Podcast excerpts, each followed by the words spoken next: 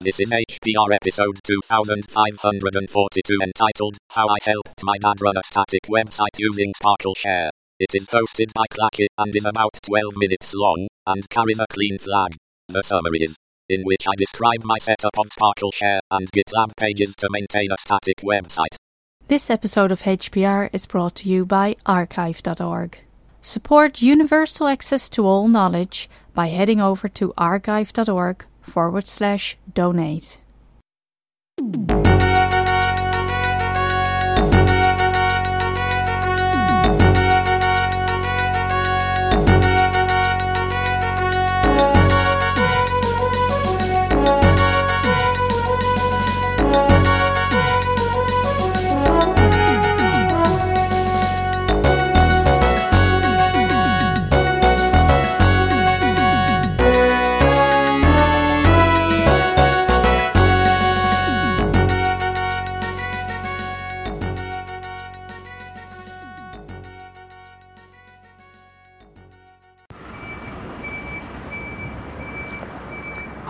I'm Klacke. So I'm on my usual bank run. So it's time to record something while I have the time. Uh, I'm to take a look at my other phone here because I'm an idiot who carries two phones around. Uh, let's see, browsers. There. Um, so I go to my uh, microblog stream, tag HPR app and I'll see here Bitcoin. No, not for now. Cantonese normalization. I'll need to prep that a bit more. Thought I had something good here.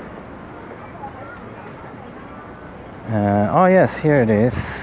Let me see. How I helped my dad run a static website using SparkleShare. That's a good one, I think I can freehand. So, my dad is the. Uh, the person in my parents' church who knows how to how to computer, as we say, and um, so he's responsible for running the website for the church. I helped him set it up a long time ago, and at that time we used oh, what's the name of that? It was a static web host. It was called like uh, Meme Cluster or or something like that. It was it was a free website, and if you didn't have too much traffic, then they let you run that for free.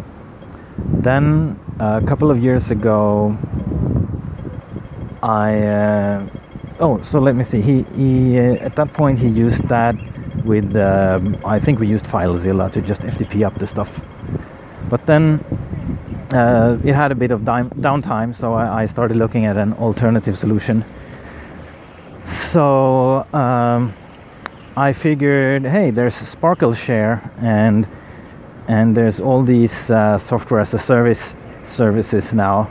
So why not just put this thing in SparkleShare and every time he changes a file, SparkleShare will will sync that to a Git repo somewhere and that would automatically deploy things somewhere. So I was going to try this with Heroku, but it turned out that the way SparkleShare addressed Git didn't quite work with Heroku. You you need to put an SSH colon slash slash reference and not just host colon blah. And when you do with the SSH colon slash slash the real URL format for for a Git destination, then you need to provide an absolute directory at the end. And maybe it's possible to do that with Heroku. Maybe it was possible then, but I just I didn't figure it out at the time and I felt that I should be doing this on a freer service anyway. So then I looked into what Red Hat was doing with RH Cloud and uh, uh, OpenShift. So uh, Red Hat has this product OpenShift that has changed quite a lot over the years. Back then it was probably OpenShift version 1. But basically that is what Heroku did, but generalized.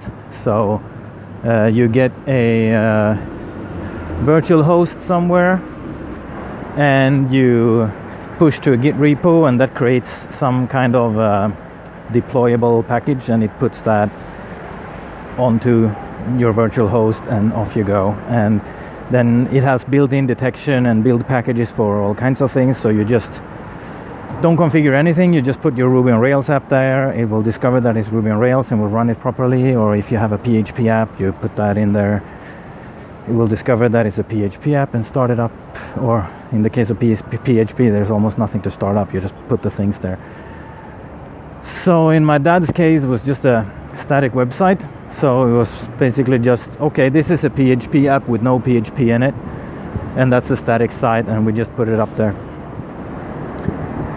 Uh, so that went went by. We had uh, uh, one staging repo and one published repo, and that's just two Git repos. We didn't do any serious Git stuff with that. It's just two directories. They're both managed by SparkleShare. He drags files into or edits files in the staging repo first, and then he looks on the website. Yeah, looks fine, and then he just copies them over to the other one, and it doesn't have to know anything about Git. It works pretty well. Uh, but then a while back, OpenShift and Red Hat uh, changed their policy on how much you could get for free and and so on. So I wanted to move off OpenShift, and I looked around, and someone suggested GitHub pages, and I thought, yeah, that would work, but I, I don't really want to support GitHub unless it's absolutely necessary because I want to support free software. That's why I was an open shift to begin with. So uh, there's an obvious choice. If someone recommends GitHub, then you better just check. Okay, is GitLab offering the exact same thing? And yes, it is. There's GitLab pages, so we put the thing up on GitLab pages, and. Um, it hasn't been entirely pain free. Um, uh, on GitLab pages, the way it works is you push to your repo and then you set up the CI flow, and in our case, it's just basically copy these files from source to destination. Done. That's the build process. Uh, but still, uh, there's a, a, step that fails. You you run your pages job, and that's just copying the files, and then uh, there's the pages deploy, and that's uh, I don't know if I can even edit that. I haven't tried, but that's basically predefined by GitLab, and that's what takes this package and puts it on their host. And that sometimes just randomly fails. My father will mail me, "Hey, I got this email. Uh, he says something failed. Is, is this a problem?" And then I look at it. No, it already succeeded again 20 minutes later when you edited the next file. So uh, now my advice to him is if you change something and you don't see it on the website, just make some inconsequential change somewhere else, and hopefully that will go through. And it also varies a bit uh, how fast changes go through. So he will change a file, it will git push, SparkleShare will automatically git push the change, and then I can look in the uh, GitLab CI pages because yeah, we're doing this in a project on GitLab and we are both users. So my father will mail me and say something is up and then I'll just go in with my user and I can see that okay this job started and then it copied the files and then it finished and it varies quite a lot. It can take several minutes or sometimes it just takes a couple of seconds.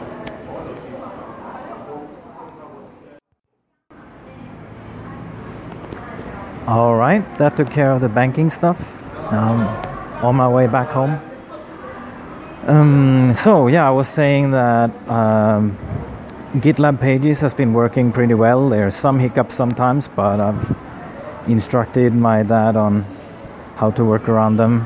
Just modify some files, push again, and then it probably works. Um, and then um, just a couple of weeks ago, we both got an email. I'm I'm the primary owner of the test repo, and Dad is the primary owner of the production repo or, or project. And um, uh, we both got an email saying, hey, you need to verify your pages. And I thought, okay, I'm, I'm going to have to do that sometime. Not now, I'm busy. and then the other day I got an email, okay, you didn't verify your pages, so now we unpublished everything. so I just got in there, okay, actually, you just add a text record to your DNS. So that took five minutes once I got around to it.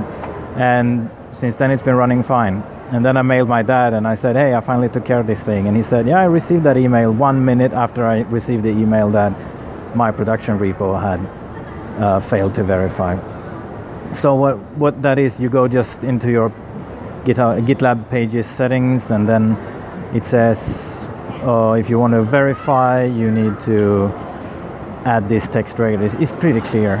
And then you just add that text record, and then you tell it, yeah, verified, and then everything is fine. I don't know what that's necessary though, because I mean, if if my DNS is pointing to their server, I think that's a pretty clear indication that I intend for my domain to be handled by them. But I guess they have the reasons.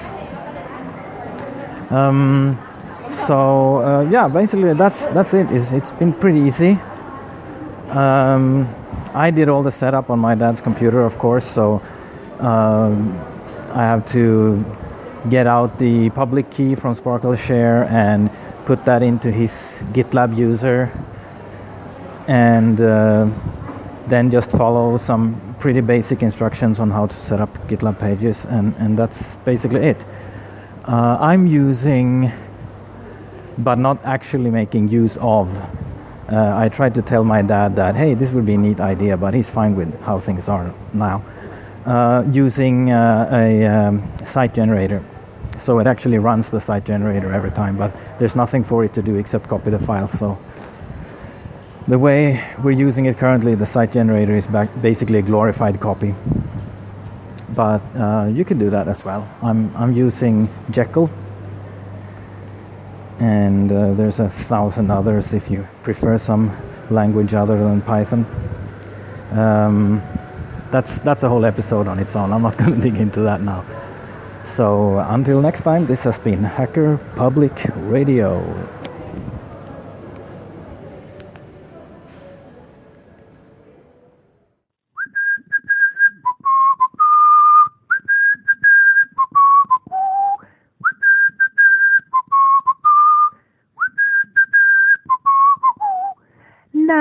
na na na na na na na na na na Na na na na na na na na na na na. You have been listening to Hacker Public Radio at hackerpublicradio.org. We are a community podcast network that releases shows every weekday, Monday through Friday. Today's show, like all our shows, was contributed by an HPR listener like yourself.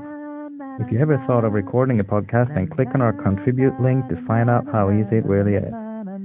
Hacker Public Radio was founded by the Digital Dog Pound and the Infonomicon Computer Club and is part of the binary revolution at binrev.com.